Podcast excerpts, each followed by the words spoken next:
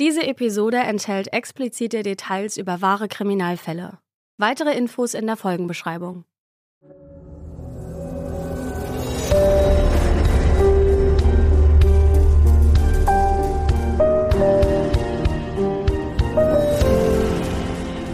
Schwarze Akte. Weißt du noch, wie du dich mit 13 Jahren gefühlt hast? Was alles so los war in deinem Leben, mit welchen Themen du dich auseinandergesetzt hast? Vielleicht warst du in einem Sportverein oder hast ein Musikinstrument gespielt. Vielleicht bist du gerne in die Schule gegangen oder vielleicht wärst du morgens lieber am Bett liegen geblieben. Vielleicht hast du dich gerne mit deinen Freunden und Freundinnen getroffen und hast es genossen, in Ruhe ein Buch zu lesen. Ein Highlight waren vielleicht Übernachtungspartys mit euren Freunden. Bis spät in die Nacht wach bleiben, Chips und Schokolade essen, bis einem schlecht wird. Fernsehen, bis das Bild vor den Augen schon vor Müdigkeit verschwimmt. Genau so einen Abend hatte auch die 13-jährige Shianne am 2. April 2013 geplant. Bis sie vollkommen unerwartet einen Anruf von ihrem Vater erhält. Sie soll bitte sofort nach Hause kommen. Was ihr Vater ihr zu sagen hat, das wird ihr Leben für immer verändern. Bis gerade war sie noch einfach nur Shianne, ist zur Schule gegangen, wie jeder Teenager, hat Zeit mit Freunden verbracht. Doch nach diesem 2. April 2013 findet sie sich plötzlich im Zentrum einer Aufmerksamkeit wieder, die sie so nie gewollt hat und die sie nicht kontrollieren kann. Nach diesem 2. April 2013 stehen plötzlich Kameras vor ihrer Haustür und wollen ein Statement von ihr und ihrer Familie. Die Polizei muss sie abholen und zur Schule bringen, damit sie sicher dort ankommt.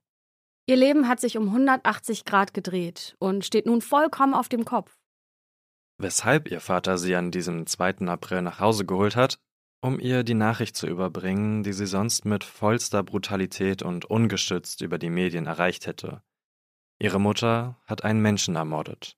Und nicht nur einen. Die Frau, mit der sie jahrelang unter einem Dach gelebt hat, der sie Umarmungen und Gute-Nacht-Küsse geschenkt und um die sie geweint hat, wenn sie wieder mal wochenlang ohne eine Nachricht weg war, diese Frau ist eine Mörderin.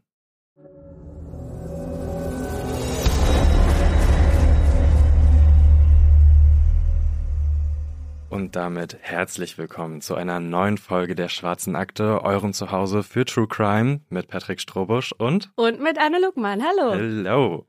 Und wo führt uns der heutige Fall hin, Anne? Werbung Ende. Unser heutiger Fall führt uns nach England, nach Peterborough, im Osten des Landes. Mit etwas mehr als 200.000 Einwohnern gilt Peterborough als Großstadt. Die Menschen leben hier im friedlichen Alltagstrotz zusammen. Man scheint sich wohl und sicher zu fühlen. Wie in jeder größeren Stadt gibt es natürlich aber auch hier Kriminalität. Die jährliche Mordrate ist laut der Sky Original Doku-Reihe Der Mörder und ich aber mit 2 bis 3 Morden im Jahr so gut wie nicht existent. Zumindest bis zum April 2013. Bis direkt eine ganze Mordserie die Stadt erschüttert. Es herrscht ein absoluter Ausnahmezustand. Stell dir mal vor, eine Mörderin ist in den dir so vertrauten Straßen unterwegs. Und dann handelt es sich dabei nicht um irgendeine Mörderin, sondern eine Frau, die später als eine der gefährlichsten Serienmörderinnen Englands bekannt wird. Um diese Frau wird es heute gehen und auch um ihre Familie. Wir wollen darüber sprechen, wie es ist, mit einer Serienmörderin verwandt zu sein. Wir wollen einen Blick in das psychologische Profil dieser Frau werfen und fragen uns, wie tickt eine der gefährlichsten Frauen Englands? Und wir wollen, natürlich, über die Mordserie an sich reden. Wer sind die Opfer und warum mussten sie sterben? Wir beginnen unsere Erzählung am 29. März 2013, der Tag, an dem alles mit einem brennenden Fahrzeug beginnt. An diesem Tag geht gegen 21 Uhr die Meldung zu einem Fahrzeugbrand bei der Polizei ein. Anhand des Nummernschildes kann man den Halter auch schnell identifizieren. Sein Name ist Kevin, ein Name, der in diesem Fall noch sehr wichtig werden wird. Denn Kevin, 48 Jahre alt und zweifacher Familienvater, der wurde am gleichen Tag von seiner Frau als vermisst gemeldet. Ein brennendes Auto, eine vermisste Person, dass da was nicht stimmt, das ist offensichtlich. Und so beginnt die Polizei zu ermitteln. Zu diesem Zeitpunkt hat natürlich niemand eine Ahnung, an was für einer großen Sache sie da gerade dran sind. Aber die grausame Wahrheit, die offenbart sich schnell. Schon am nächsten Morgen entdeckt ein Spaziergänger eine Leiche im Graben. Der Mann liegt dort mit dem Gesicht nach unten. Er trägt ein schwarzes Cocktailkleid, das bis über die Hüften hochgerutscht ist und sein Gesäß entblößt. In seiner Brust hat er 5 Stichwunden. Dazu Abwehrverletzungen an seinen Händen, was auf einen Kampf hindeutet. Es ist eindeutig, dass ihn jemand brutal erstochen hat, um ihn anschließend in dieser erniedrigenden Lage im Graben zu deponieren. Diese Kombination, also das gewaltvolle Vorgehen mit der zusätzlichen Demütigung, ist ziemlich untypisch für eine weibliche Täterin. Das erklärt die Kriminalpsychologin Lydia Benecke in der ZDF-Dokumentation Erbarmungslos, die das psychologische Profil der Täterin genauer beleuchtet. Doch noch ahnt natürlich niemand, dass man es mit einer Frau zu tun hat. Aber der große Aha-Moment steht kurz bevor. Man beleuchtet Kevins Hintergrund, um herauszufinden, wer aus seinem Umfeld ihm sowas Grausames antun könnte. Dabei findet die Polizei heraus, dass Kevin ein Unternehmen leitet, das Wohnungen an Sozialhilfeempfänger und Arbeitslose vermittelt. 2 der Mieter, die in seinen Immobilien wohnen, die erregen besonders die Aufmerksamkeit der Ermittler, nämlich Jerry, 47 Jahre alt, und Joanna, 31. Jerry könnt ihr euch als einen großen, stämmigen und kräftigen Mann vorstellen. Und mit groß meine ich wirklich groß. Er ist sage und schreibe 2,20 Meter groß. Da müsste ich auch mit meinen 1,83 ziemlich den Kopf in den Nacken legen, um ihn richtig angucken zu können. Er hat ein rundes Gesicht mit einer Knollennase, seine Haare sind kurz rasiert und seine dunklen Augen stechen unter 2 buschigen Augenbrauen hervor. Joanna ist mit einer Körpergröße von 1,65 deutlich kleiner. Sie hat ein blasses, schmales Gesicht, das von glatten, dunklen Haaren umrandet wird. Und das Auffälligste an ihr ist der Stern, den sie auf ihrer rechten Wange tätowiert hat. Die beiden sind also 2 Menschen, die auf jeden Fall Aufmerksamkeit erregen. Jerry und Joanna haben erst vor kurzem illegal für ihren Vermieter Kevin gearbeitet und in mehreren seiner Häuser Maler- und Renovierungsarbeiten erledigt. Und nicht nur das. Joanna ist so etwas wie seine Vollstreckerin. Immer wenn jemand nicht pünktlich die Miete bezahlt hat oder es andere Probleme gab, soll Kevin Joanna zur Einschüchterung vorbeigeschickt haben. Beide sind bereits wegen kleinerer Vergehen wie Diebstahl und anderen Betrügereien vorbestraft. Die Aufmerksamkeit der Ermittler richtet sich zunächst einmal auf Jerry, den 2,20 Meter Mann. Er passt einfach besser zu dem Klischee eines Gewalttäters als Joanna, die eher schlank und weniger muskulös wirkt. Aber die Polizei wird eines Besseren belehrt, denn Kevins Telefonliste zeigt, dass er in letzter Zeit besonders viel Kontakt zu einer Mieterin hatte, nämlich Joanna. Und an dem Abend, an dem Kevins Auto angezündet wird, da befindet sich Joannas Handy in Reichweite eines Sendemastes ganz in der Nähe. Soweit die Faktenlage. Der Polizei wird klar, dass sie auf der richtigen Spur sind, als sie auf das Überwachungsvideo einer Tankstelle stoßen, und zwar vom Abend des Mordes. Joanna und Jerry sind beide auf diesem Video zu sehen. Sie fahren in einem blauen Auto vor, das aussieht wie das von Kevin, der ja ermordet im Graben aufgefunden wurde. Und ihr ahnt es schon, es sieht nicht nur so aus, es ist das Auto von Kevin. Das beweist ganz klar das Nummernschild, das deutlich auf dem Überwachungsvideo zu sehen ist. Damit hätte die Polizei ihre Verdächtigen. Nur stehen Joanna und Jerry nicht brav zur Befragung bereit und warten auf ihre Festnahme. Ganz im Gegenteil. Die beiden befinden sich nämlich längst auf der Flucht. Und so wenden sich die Ermittler an die Medien. Die Fotos von Joanna und Jerry werden in den Nachrichten gezeigt und über Nacht kennen alle ihre Gesichter. Mit allen Mitteln versucht man, die beiden zu finden, was aber gar nicht so leicht ist. Und das, obwohl Joanna ja einen Stern im Gesicht tätowiert hat und Jerry ja auch einfach riesengroß ist. Also die beiden würden auf jeden Fall auffallen. Und am 1. April 2013, also einen Tag nachdem man die Leiche von Kevin gefunden hat, werden Joanna und Jerry landesweit zur Fahndung ausgeschrieben. Man durchsucht Joannas Wohnung und stellt fest, dass Kevin offenbar kurz vor seinem Tod bei ihr gewesen sein muss. In der Wohnung liegen nämlich noch CDs von ihm herum. 24 Stunden später entdeckt man Jerrys Auto auf dem Weg von Peterborough Richtung Hereford, seinem ehemaligen Wohnort. Wenn man ohne Umwege fährt, dann dauert die Strecke knapp 3 Stunden mit dem Auto. Wie man aber später anhand von Überwachungsvideos rekonstruieren wird, machen die beiden einen riesigen Schlenker entlang der Küste. Vielleicht, weil sie von ihrem eigentlichen Ziel, nämlich Hereford, ablenken wollen. Hereford ist eine kleine Stadt im Westen von England, die mit etwas über 50.000 Einwohnern nur ein Viertel der Einwohner von Peterborough hat. Natürlich rechnet hier niemand damit, dass mit Joanna und Jerry auch die Gewalt Einzug in den eigentlich ruhigen Ort hält. Aber dazu gleich mehr. Denn parallel zur Fahndung nach den beiden Mietern laufen die Befragungen in Kevins Umfeld weiter. Und es wird klar, dass es noch einen anderen Grund gibt, warum Kevin so viel Kontakt zu Joanna hatte.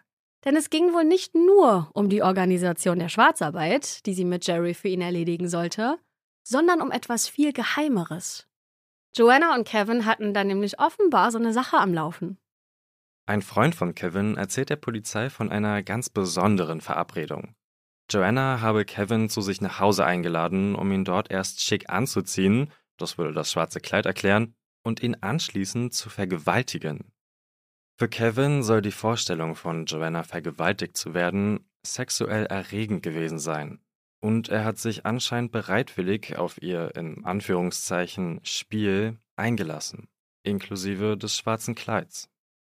Eine Theorie ist jetzt offensichtlich, dass Joanna Kevin, als er sich in ihrer Gewalt befunden hat, mit einem Messer erstochen hat. Dafür gibt es aber noch keine Beweise. Aber die Umstände deuten darauf hin. Kevins Frau glaubt auch, dass er etwas mit Joanna am Laufen hatte. Für sie muss das alles ja nochmal extra krass sein. Nicht nur, dass ihr Mann plötzlich ermordet aufgefunden wird, sondern auch noch, dass er sie offenbar betrogen hat und sexuelle Motive bei seinem Tod eine Rolle gespielt haben könnten. Aber wenn das alles so stimmt, wie hat Joanna Kevins Leiche dann von der Wohnung in den Graben geschafft? Joanna ist eher schlank und weniger muskulös. Und so ein erwachsener, lebloser Mann wiegt schon einiges. Es liegt also nahe, dass sie Hilfe gehabt hat. Und da denken die Ermittler sofort an einen. Jerry, der auf jeden Fall die körperliche Kraft dafür hätte und mit dem sie ja auch auf der Flucht ist. Die beiden kennen sich übrigens aus der kleinkriminellen Szene in Peterborough. Angeblich ist Jerry schon lange an Joanna interessiert, was wiederum erklären könnte, warum er Leichen für sie aus dem Weg schafft. Joanna könnte sein romantisches Interesse zu ihrem Vorteil nutzen, denn während sie die Fäden in der Hand hält, dient Jerry als ihr Handlanger. Er würde vermutlich alles für sie machen, und das weiß sie auch. Wie weit seine Loyalität zu ihr geht, zeigt er am 2. April, also einen Tag, nachdem man sie zur landesweiten Fahndung ausgeschrieben hat, und 2 Tage, nachdem man die Leiche von Kevin gefunden hat. Dafür springen wir jetzt einmal in die Perspektive von Joanna. Joanna und Jerry befinden sich auf der Flucht vor der Polizei. Sie sind mit dem Auto unterwegs und kommen nach einem riesigen Schlenker an der Küste entlang in Hereford an. Jerry fährt, Joanna trinkt währenddessen Whisky. Joanna ist langweilig und sie hat Lust zu töten. Und wir übertreiben hier nicht, das ist wirklich so geschehen. Also sagt Joanna zu Jerry, dass er für sie ein Opfer aussuchen solle. Aber nicht irgendjemanden, sondern es müsse ein Mann sein. Also schaut Jerry sich um und zeigt auf einen Passanten. Der Name des Passanten lautet Robin. Er ist 64 Jahre alt und spaziert gerade nichtsahnend den Gehweg entlang, so wie er es schon häufig getan hat. Das Auto hält neben ihm, Joanna springt raus und sticht Robin von hinten in den Rücken. Er hat keine Chance, sich zu wehren. Er hat den Angriff nicht einmal kommen sehen. Andere Passanten werden allerdings auf die Attacke aufmerksam und bevor sie die Lage nicht mehr überblicken kann, da rennt Joanna schon zurück ins Auto. Jetzt ist sie richtig in Fahrt. Noch einen befiehlt sie Jerry. Aber dieses Mal muss das Opfer nicht nur männlich sein, sondern auch einen Hund dabei haben. Und Jerry gehorcht. Seine Wahl fällt auf einen Mann namens John, der 56 Jahre alt ist und der ein paar Straßen weiter mit seinem Hund spazieren geht. Auch für ihn kommt der Messerangriff vollkommen unerwartet und er ist ebenfalls nicht in der Lage, sich zu verteidigen. 40 Mal sticht sie auf ihn ein und lässt ihn in einer riesigen Blutlache zurück. Sie hält ihn für tot. Angeblich soll sie nun erst kichernd das Blut von der Klinge lecken, dann seinen Hund mit ins Auto nehmen und mit Jerry davonfahren. Dieses Detail mit der blutigen Klinge haben wir aus der Sky-Dokumentation Der Mörder und ich, die wir vorhin schon erwähnt haben. Ziemlich creepy. Zwischen den beiden Angriffen liegen gerade einmal 9 Minuten. Unzählige Anrufe gehen bei der Polizei ein und berichten von den Überfällen. Und sie alle bezeugen, dass Joanna die Aggressorin ist und nicht Jerry. Damit wäre auch der letzte Zweifel bei der Polizei beseitigt. Denn ihre anfängliche Vermutung, Jerry könnte hinter den Gewalttaten stecken, die ist falsch. Und das zeigt wieder mal, dass man gerade als Polizist Leute nicht zu schnell in Schubladen stecken darf, nur weil er männlich und superkräftig ist. Der heutige Fall zeigt, dass auch Frauen höchst aggressiv und gewalttätig sein können und dass man Rollenklischees mit Vorsicht begegnen sollte. Beide Männer, also Robin und John, überleben die Angriffe. Es ist fast ein Wunder, aber die Rettungssanitäter leisten erstklassige Arbeit und können ihre Leben retten. Doch trotzdem läuft das Leben nach so einem Mordversuch natürlich nicht einfach so in den gewohnten Bahnen weiter. Robin, ein pensionierter Feuerwehrmann, der sagt heute, dass er seit dem Angriff nicht mehr so selbstsicher ist wie früher. Er sei deutlich ruhiger geworden und gar nicht mehr der Robin von früher. Und das kann man ja auch vollkommen nachvollziehen. Mit den beiden Angriffen erhöht sich der Druck auf die Polizei, Joanna und Jerry endlich festzunehmen ins Unermessliche. Eine offenbar wild gewordene Täterin ist unterwegs, da ist schnelles Handeln gefragt. Kurz darauf entdecken die Beamten das Fluchtauto tatsächlich auf einem Parkplatz in der Nähe. Als sie sich vorsichtig nähern, stellen sie zu ihrer Überraschung fest, dass Joanna tatsächlich noch darin sitzt.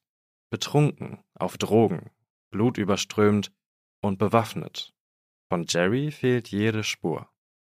Bevor wir euch jetzt aber erzählen, wie es weitergeht und ob es der Polizei gelingt, Joanna festzunehmen, wollen wir einen kleinen Ausflug in ihre Vergangenheit unternehmen. Wer ist Joanna eigentlich und wie kommt es, dass ein Mensch eine solche Mordlust entwickelt? Joanna wird 1982 geboren und wächst mit ihren Eltern und einer jüngeren Schwester in der Kleinstadt Harpenden auf. Das liegt circa 1,5 Autostunden südlich von Peterborough, ganz in der Nähe von London. Die Gegend ist ruhig und angenehm. Einige bezeichnen sie auch als etwas trostlos. Das familiäre Umfeld, in dem Joanna aufwächst, das ist liebevoll. Und das ist eines von vielen spannenden Details an diesem Fall, denn unseren Quellen zufolge hat Joanna keinerlei Form von körperlicher, emotionaler oder psychischer Misshandlung erlebt. Und trotzdem ist da etwas in ihr gewachsen, das sie mit 31 Jahren zu einer der gefährlichsten Mörderinnen Englands macht. Ihre Eltern haben hart dafür gearbeitet, die Familie anständig versorgen zu können. Laut ihrer Schwester sei Joannas Kindheit vollkommen normal gewesen. Die Schwester wird in unseren Quellen mit folgendem Satz zitiert: Da war dieses Mädchen, das wir liebten und das sich in ein Monster verwandelte. Doch in der Jugend wird alles anders. Sie hängt zum Beispiel mit den falschen Leuten ab, die sich nicht an Regeln halten. Vermutlich entdeckt Joanna da den Spaß daran, Regeln zu brechen und davon eine Art Machtgefühl zu bekommen. Mit 15 Jahren bricht sie dann die Schule ab und läuft von zu Hause weg. Die Eltern versuchen alles, um die Tochter wieder nach Hause zu holen. Sie hatten sich eigentlich erhofft, dass sie Anwältin wird. Aber Joanna, die will nicht. Als sie 16 wird, da zieht sie mit John, ihrem 5 Jahre älteren Freund, zusammen. Die beiden kiffen und nehmen auch andere Drogen. Und um über die Runden zu kommen, da stehlen sie und verkaufen alles, was ihnen in die Hände fällt. Sie wird ungeplant schwanger und bringt mit 17 Jahren ihr erstes Kind zur Welt, Shianne. Über sie werden wir später noch sprechen. Sie teilt ihre Seite der Story in der Sky-Doku »Der Mörder und ich«. Joanna und John bekommen noch eine zweite Tochter. Sie ist bei der zweiten Geburt noch keine 21 Jahre alt. Die Beziehung zu John ist von Konflikten geprägt. Dabei ist aber nicht John das Problem. Mit der Geburt der beiden Kinder übernimmt er die Verantwortung für die 2 jungen Leben, aber bekommt auch sein eigenes Leben in den Griff. Im Gegensatz zu Joanna. Sie soll sich John gegenüber gewalttätig verhalten, besonders immer dann, wenn sie betrunken ist. Immer mal wieder verschwindet sie für mehrere Tage ohne irgendeine Erklärung, schläft mit anderen Männern und verletzt sich selbst. Schnell sind ihr gesamter Bauch, aber auch ihre Arme übersät von Narben. John und auch den anderen Familienmitgliedern wird zunehmend bewusst, wie narzisstisch Joannas Verhalten eigentlich ist. Sie stellt ihre eigenen Wünsche und Bedürfnisse zu jeder Zeit über die der anderen, auch die ihrer Kinder. Selbst als sie wegen eines Autodiebstahls einige Wochen in Haft muss, zeigt sie danach keine Reue für ihre Taten. Je mehr Zeit vergeht, desto mehr verzweifelt John daran, wie er unter diesen Bedingungen ein sicheres, stabiles und liebevolles Umfeld schaffen soll, in dem seine beiden Töchter gut aufwachsen können. Wie soll das gehen, wenn die Mutter in erster Linie auf sich selbst achtet und ständig betrunken ist oder unter Drogen steht, wenn sie nicht davor zurückschreckt, Verbrechen zu begehen, die sie ins Gefängnis bringen können. Die beiden Kinder vermissen ihre Mutter natürlich und fragen sich, ob sie vielleicht selbst schuld an der ganzen Situation sind. Was Kinder nun einmal tun? Sie beziehen alles erstmal auf sich selbst. Und es kommt noch schlimmer. In einem Streit bedroht Joanna John mit einem 15 cm langen Dolch. Nach dieser Aktion zieht er die Reißleine. Er nimmt seine beiden Töchter und geht mit ihnen weit weg in den Norden, bleibt aber in England. Joanna bleibt allein und obdachlos zurück. Sie wechselt von einer Stadt in die andere. 2012, also ein Jahr vor den Morden, wird sie zu 12 Monaten auf Bewährung wegen Körperverletzung und illegalem Halten eines Kampfhundes verurteilt. Man diagnostiziert ihr eine antisoziale Persönlichkeitsstörung und stellt sie entsprechend medikamentös ein, in der Hoffnung, dass sie durch die Medikamente ihre Stimmung besser kontrollieren kann. Auf der Suche nach ihrer Unterkunft in Peterborough lernt Joanna dann Kevin kennen. Er kann ihr durch seine Immobilienfirma ein möbliertes Zimmer organisieren. Und so kommt eins zum anderen. Joanna erledigt für ihn einige Gelegenheitsjobs und fungiert sozusagen als seine Vollstreckerin, wenn es darum geht, ausstehende Mieten oder andere Schulden einzutreiben. Ihre Einschüchterungsmethoden sind perfektioniert. Wenn Joanna vor der Tür steht, ob mit Messer oder ohne, dann tut man lieber das, was sie sagt. Das wissen bald alle. Ein ehemaliger Nachbar von ihr, der eine kurze Zeit lang im selben Wohnhaus gelebt hat wie Joanna, sagt, sie habe zusätzlich zu der Einschüchterung die entwaffnende Fähigkeit, Fremde schnell für sich zu gewinnen. Das Weiß-Magazin zitiert ihn mit den folgenden Worten. Sie hatte diese komisch kokette Art mit Menschen. Sie war sehr direkt und wollte wissen, wer du bist, was du machst und wie du drauf bist.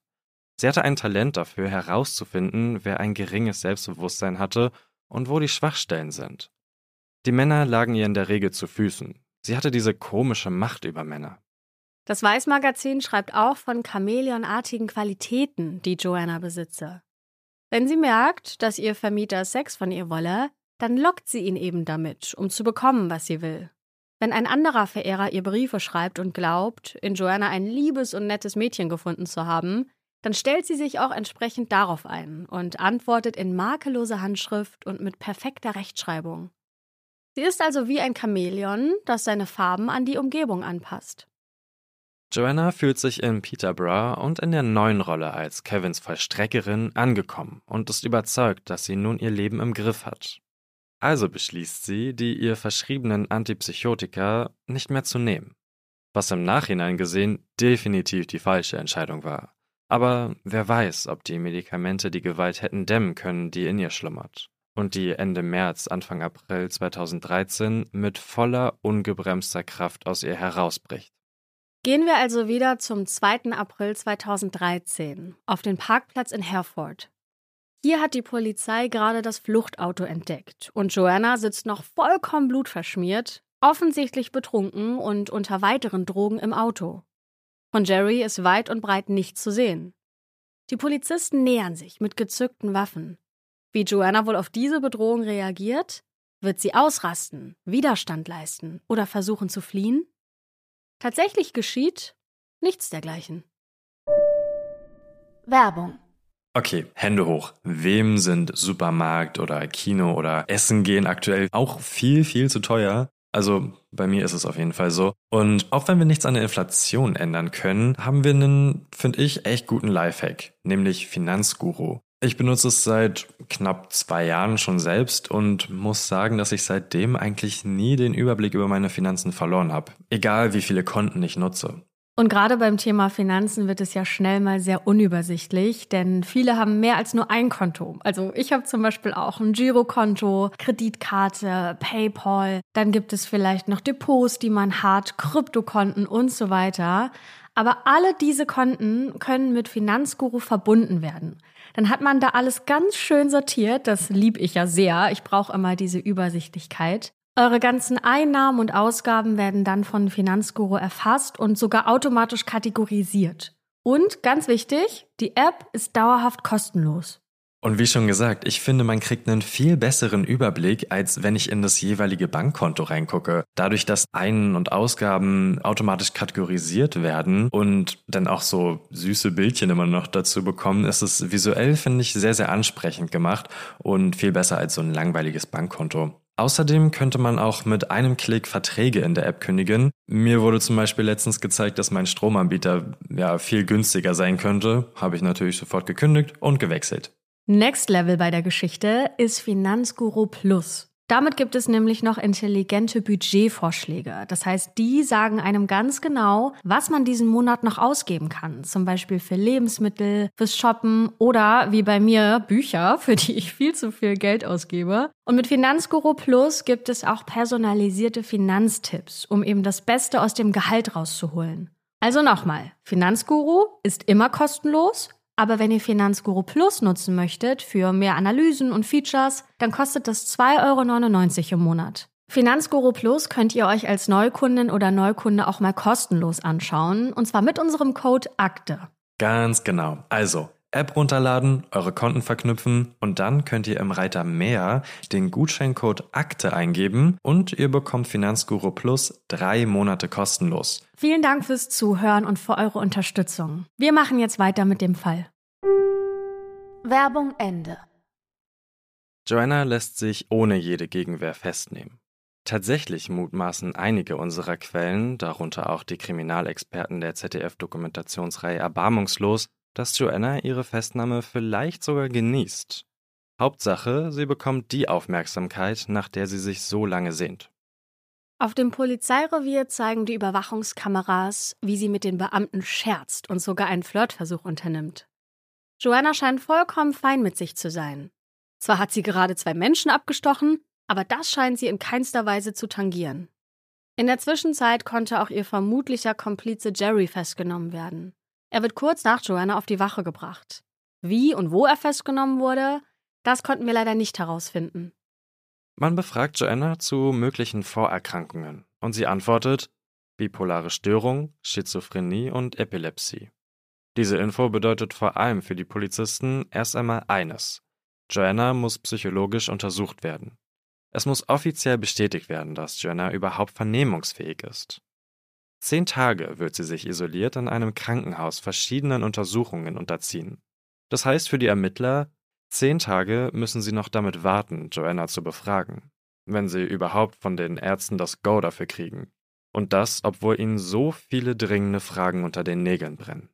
Aber so läuft es nun einmal. Und wenn man am Ende einen Fall vor Gericht verhandelt und einen Täter bzw. eine Täterin verurteilt sehen will, dann muss die Polizei darauf achten, keine Verfahrensfehler zu machen. Es gibt nun einmal Rechte, die psychisch kranke Straftäter und Straftäterinnen schützen. Und die gibt es nicht ohne Grund. Die 10 Tage können und werden die Beamten nutzen, um noch tiefer in die Ermittlungen einzutauchen und am Ende vor Gericht wasserdichte Beweise vorlegen zu können. Doch bevor sie sich versehen, ist Kevins Tod und der Angriff auf die beiden Spaziergänger nicht mehr der einzige Fall, mit dem sie sich befassen müssen. Denn zum großen Entsetzen aller werden am 3. April, also am Tag nach der Festnahme, in Peterborough 2 weitere Leichen gefunden. 2 Männer, die nebeneinander liegen, nur ein paar Zentimeter voneinander entfernt. Am Zustand der Leichen ist zu erkennen, dass die Körper zu unterschiedlichen Zeiten dort abgelegt worden sind. Peterborough ist ja die Stadt, in der auch Kevin ermordet wurde. Die beiden neuen Leichen befinden sich nur 8 Kilometer von dem ersten Fundort entfernt. Ist es möglich, dass Joanna schon vor Kevin Männer getötet hat, nur dass bisher niemand etwas davon wusste? Und mit dieser Frage stellt sich direkt noch eine zweite. Wenn es wirklich Joanna war, wie weit geht ihre Mordserie dann noch? Anhand der Fingerabdrücke kann die erste Leiche problemlos identifiziert werden. Sein Name ist Lukasz, er ist 31 Jahre alt und stammt ursprünglich aus Polen. Er ist ein paar Jahre zuvor nach England gekommen, um dort Arbeit zu suchen, und hat auch eine Anstellung als Lagerarbeiter gefunden. Zunächst ist in seiner Biografie keine Verbindung zu Joanna zu finden, bis eine ganz interessante SMS auftaucht. In dieser Nachricht berichtet Lukasz einem Kumpel ganz aufgeregt davon, dass er eine englische Frau kennengelernt habe. Er scheint ziemlich verliebt zu sein und unterstreicht das mit Textnachrichten wie: Das Leben ist schön. Diese Frau, ihr könnt es euch vielleicht schon denken, ist Joanna. Die beiden lernen sich in einem Kaufhaus in der Innenstadt kennen und schreiben eine Zeit lang Nachrichten hin und her. Am 19. März 2013, also knapp 10 Tage vor dem Mord an Kevin, da lädt Joanna Lukasz ein, sie in einer Wohnung zu treffen, die Kevin gehört. Als der aufgeregte Lukasz dort ankommt, da rammt sie ihm direkt hinter der Eingangstür ein Taschenmesser ins Herz. Er hat keine Chance, sich zu verteidigen und bricht sofort tot zusammen. Da er in Peterborough nicht wirklich verwurzelt ist, kann sein Tod überhaupt erst so viele Tage unentdeckt bleiben. Joanna bittet Jerry, ihr bei der Entsorgung der Leiche zu helfen, und der ist sofort zur Stelle. Gemeinsam stecken sie den Leichnam in einen Müllcontainer.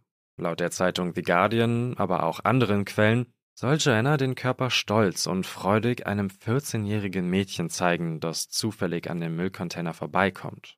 Und das zeigt wieder einmal, dass Joanna absolut keine Empathie hat und sich 0 Sekunden in dieses Mädchen hineinversetzt. Was das mit ihr anrichten könnte, plötzlich eine Leiche in einem Müllcontainer gezeigt zu bekommen. Joanna aber ist im Blutrausch, wie unter Drogen. Der Mord erzeugt irgendwie ein gutes Gefühl in ihr und bestätigt, dass sie die totale Kontrolle hat.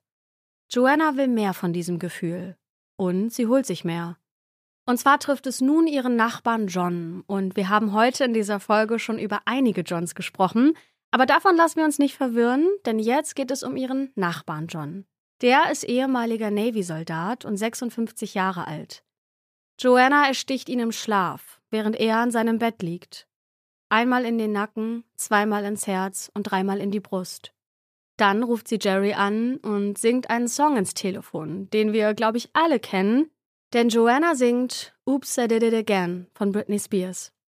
Das muss man sich einfach mal reinziehen. Sie ermordet einen schlafenden, wehrlosen und vollkommen unschuldigen Mann und ist davon so aufgeheitert, dass sie dieses Lied singt. Das ist absolut makaber. Aber Jerry scheint das alles nicht zu schocken, denn er versteht die Aufforderung und hilft Joanna dabei, auch diese Leiche verschwinden zu lassen. Warum ihre Wahl ausgerechnet auf Lukasz und John gefallen ist? Das ist eine gute Frage. Vielleicht, weil Joanna die beiden für leichte Beute gehalten hat. Allem Anschein nach ist es die pure Lust am Morden, die sie antreibt. Demnach ist ihr die Identität der Opfer vermutlich egal. Hauptsache, es handelt sich um einen Mann. Denn Frauen, die greift Joanna aus Prinzip nicht an. Also, was wissen wir bisher? Es gab 3 Morde und 2 Messerangriffe. Opfer waren immer Männer. All diese Morde können in einen Zusammenhang mit Joanna gebracht werden. Entweder sie ist die Nachbarin, Freundin, Mieterin, Liebhaberin und oder Angestellte. In den Leben eines jeden Toten hat sie irgendeine Rolle gespielt. Außerdem ergibt die Untersuchung der Stichwunden, dass alle Männer mit ein und demselben Messer getötet wurden. Also schon ziemlich eindeutige Indizien. Alles spricht gegen Joanna. Worauf alle jetzt warten, ist die Diagnose der Klinik, in der sie psychologisch untersucht wird. Wenn Joanna als nicht schuldfähig erklärt wird, dann nützen die ganzen Hinweise auch nicht viel. Dann wird man sie zwar in eine entsprechende Einrichtung zur Betreuung und vielleicht auch Behandlung einweisen, aber dann wird sie nicht für ihre Taten verurteilt und bestraft. Und dort draußen gibt es viele Menschen, Angehörige und Freunde der Mordopfer, die Joanna bestraft sehen wollen. Obwohl es an sich ja etwas Gutes ist, dass psychisch wirklich kranke Menschen, die Straftaten begehen und aufgrund ihres Krankheitsbildes nichts dafür können, dafür auch nicht bestraft werden können. Aber die ganze Geschichte ist natürlich ein zweischneidiges Schwert. Man muss also die 10 Tage abwarten, bis Joanna aus der Klinik entlassen wird. Und bis man sie endlich befragen kann, bleibt nur zu hoffen, dass nicht noch weitere Opfer auftauchen, dass ihre Gewaltorgie zu einem Ende gebracht werden konnte. Diese Tage werden zur Ermittlung genutzt und es taucht tatsächlich noch ein anderes spannendes Detail auf. Eine Kamera, die Joanna auf ihrer Flucht klaut. Denn mit dieser Kamera dokumentiert sie die gesamte Flucht, posiert auf Bildern gemeinsam mit Jerry, zeigt sich selbst mit nacktem Bauch und herausgestreckter Zunge. Joanna und Jerry machen Fotos voneinander, als wären sie im Urlaub. Es wirkt, als würden sie sich als Gangsterpärchen inszenieren, so wie Bonnie und Clyde. Es scheint ihnen Spaß zu machen, die Öffentlichkeit daran teilhaben zu lassen. Zum Beispiel gibt es ein Foto, auf dem Joanna in einem Sessel sitzt und ein ziemlich scharf aussehendes und kunstvoll geformtes Messer in der Hand hält. Wir verlinken euch das Foto in den Shownotes. Schaut es euch unbedingt mal an. Ich muss nämlich auch sagen, als ich davor gehört bzw. gelesen habe, dass die Polizei erkannt haben will, mit welchem Messer diejenigen angegriffen worden sind, habe ich mich gefragt, okay, wie willst du das rausfinden? Aber als ich das Bild gesehen habe, ich habe ja auch erstmal gedacht, das wäre hier gefotoshoppt, wie krass dieses Messer aussieht. Also um es ganz kurz zu beschreiben, ja, das hat so unten am Griff so Drachenflügel, keine Ahnung. Und die Klinge selbst hat jede Menge Zacken und sieht halt auch noch super kunstvoll aus. Also naja, kunstvoll und auch sehr gefährlich, oder? Das ist ein riesiges Messer, was sie da in den Händen hält. Und dieses Foto von ihr, das schlägt natürlich auch sehr hohe Wellen in der Öffentlichkeit. Denn die Menschen haben ja sowieso schon Angst vor ihr. Und genau das will Joanna vermutlich auch erreichen. Sie fühlt sich mächtig dadurch, dass andere Menschen Angst vor ihr haben. Angeblich soll sie sich auch total gefreut haben, als sie zum ersten Mal ihr Bild in den Nachrichten gesehen hat. Sie feiert die ganze Sache einfach von vorne bis hinten. Ihre Morde, die Flucht, die Suche, selbst die Verhaftung. Das ist schon echt heftig.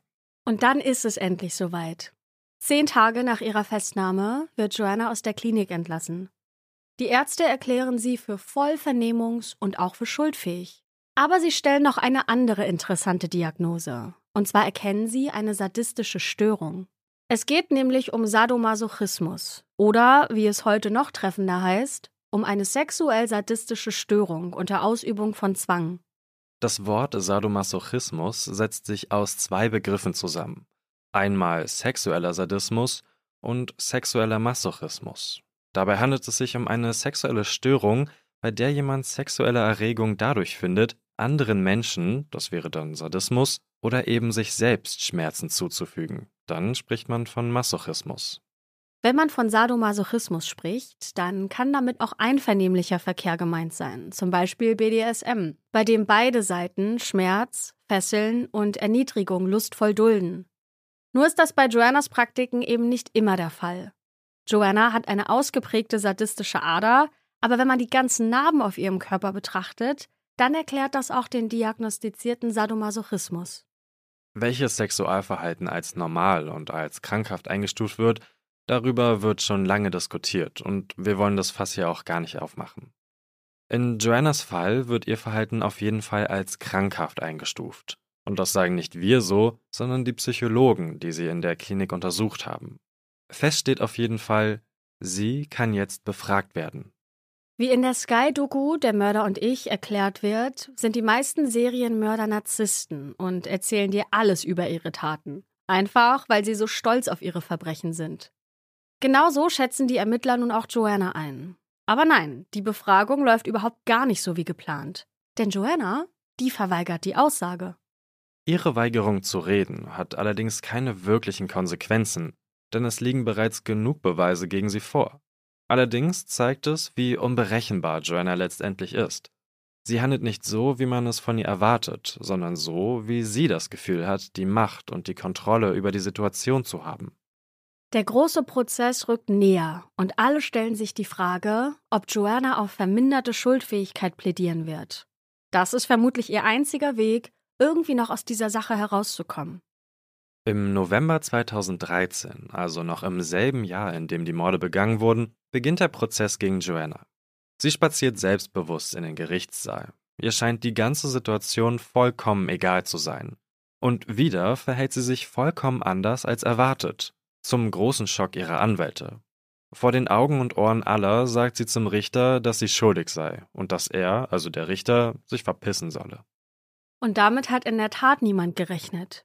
Joannas Schwester ist nicht sonderlich überrascht über das unerwartete Geständnis. Sie denkt, dass Joanna es getan hat, um die Situation zu kontrollieren. Sie möchte, dass die Leute wissen, dass sie, Joanna, die Chefin ist. Mit dem Schuldeingeständnis müssen nun natürlich nicht mehr alle Beweise in Joannas Fall lang und breit durchgekaut werden. Anders ist es in Jerrys Fall, der 2 Monate nach Joanna vor Gericht steht. Er bekennt sich nicht schuldig. Mit den Morden habe er nichts zu tun gehabt. Er habe nur dabei geholfen, die Opfer auszuwählen und die Leichen zu beseitigen. Dafür wird Jerry am 28. Februar 2014 zu einer Freiheitsstrafe von 19 Jahren verurteilt. Joanna hingegen wird zu einer lebenslangen Haftstrafe verurteilt. Der Richter empfiehlt, sie nie wieder freizulassen. Es gibt nicht mal eine Handvoll Frauen in England, die zu erwarten haben, dass ihre lebenslange Haftstrafe auch tatsächlich ein ganzes Leben lang dauern wird. Und Joanna, die ist jetzt eine von ihnen. Joanna hat ihre Opfer nicht nur getötet, sondern sie auch noch nach dem Tod bewusst gedemütigt. Zum Beispiel mit der Art und Weise, wie sie die Leiche von Kevin drapiert hat. Im schwarzen Cocktailkleid, das sie noch über sein Gesäß gezogen hat.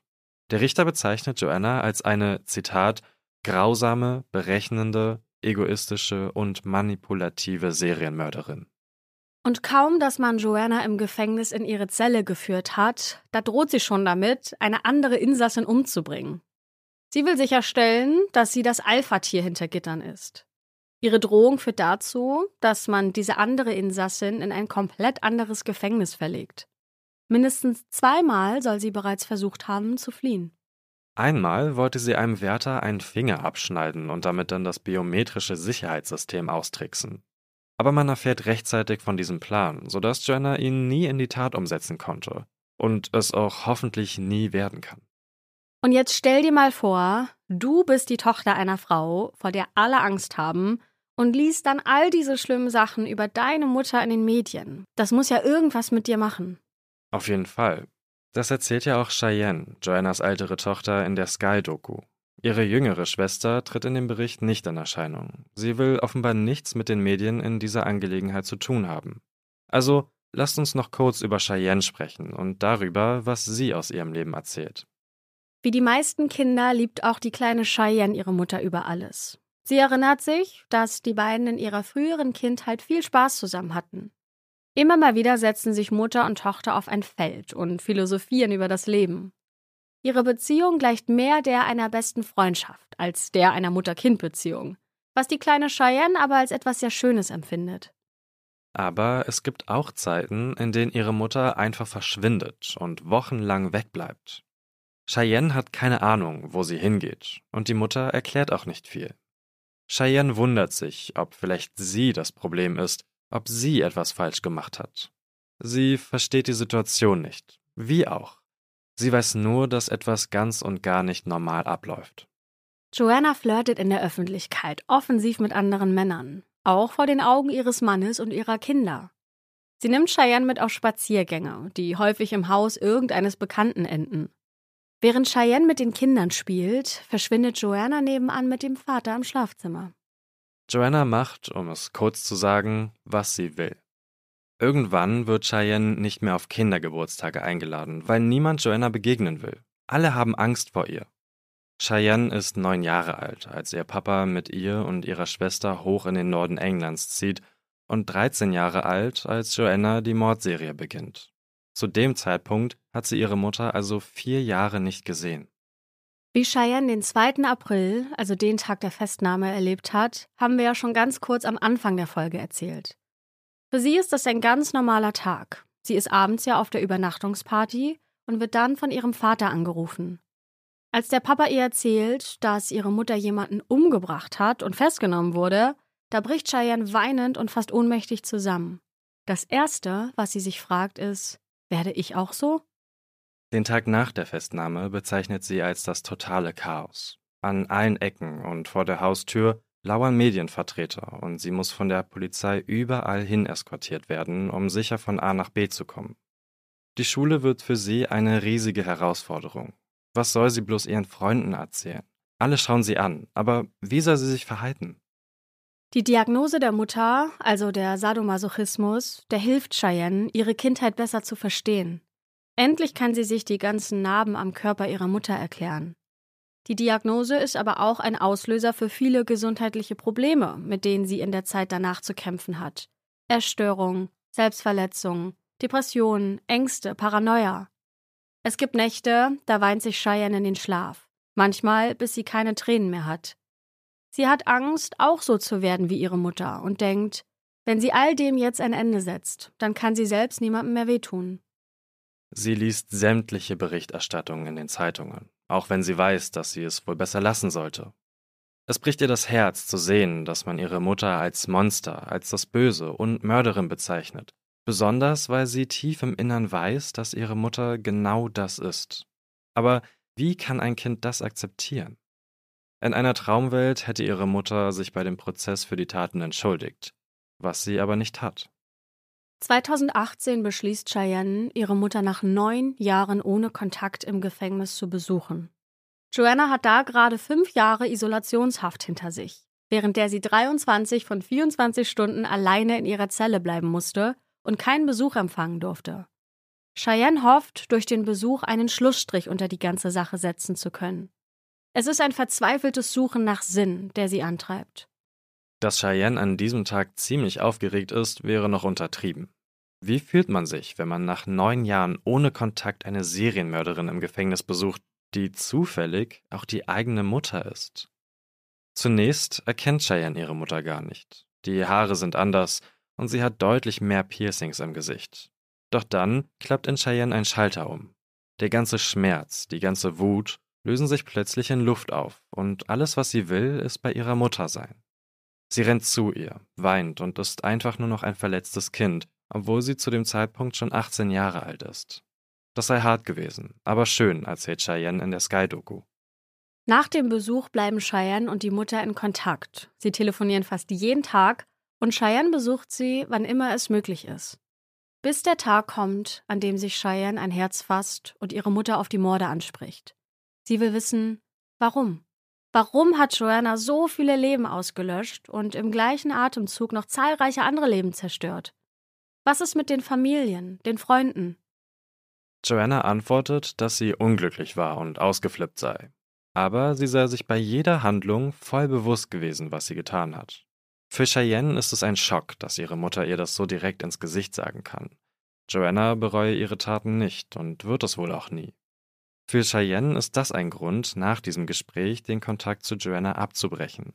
Ihr ist klar geworden, diese Frau im Gefängnis ist gar nicht mehr ihre Mutter. Früher hat Shianne sich dafür geschämt, wer sie ist. Heute weiß sie, dass sie ein eigener Mensch ist und sich für nichts schämen muss. Denn sie ist nicht ihre Mutter und wird es auch nie sein. Joanna ist wohl eine von wenigen Mörderinnen, die einfach nur aus purer Mordlust gehandelt haben.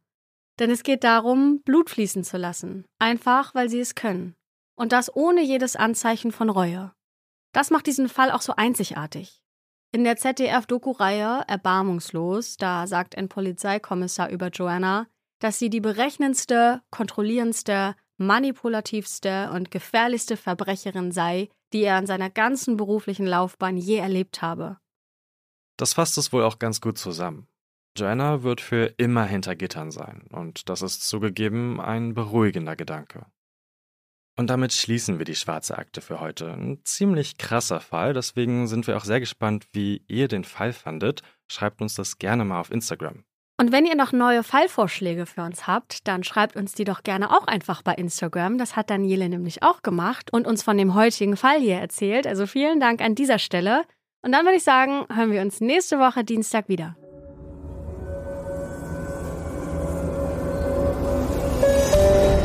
Wir sind eure Hosts Anne Luckmann und Patrick Strohbusch.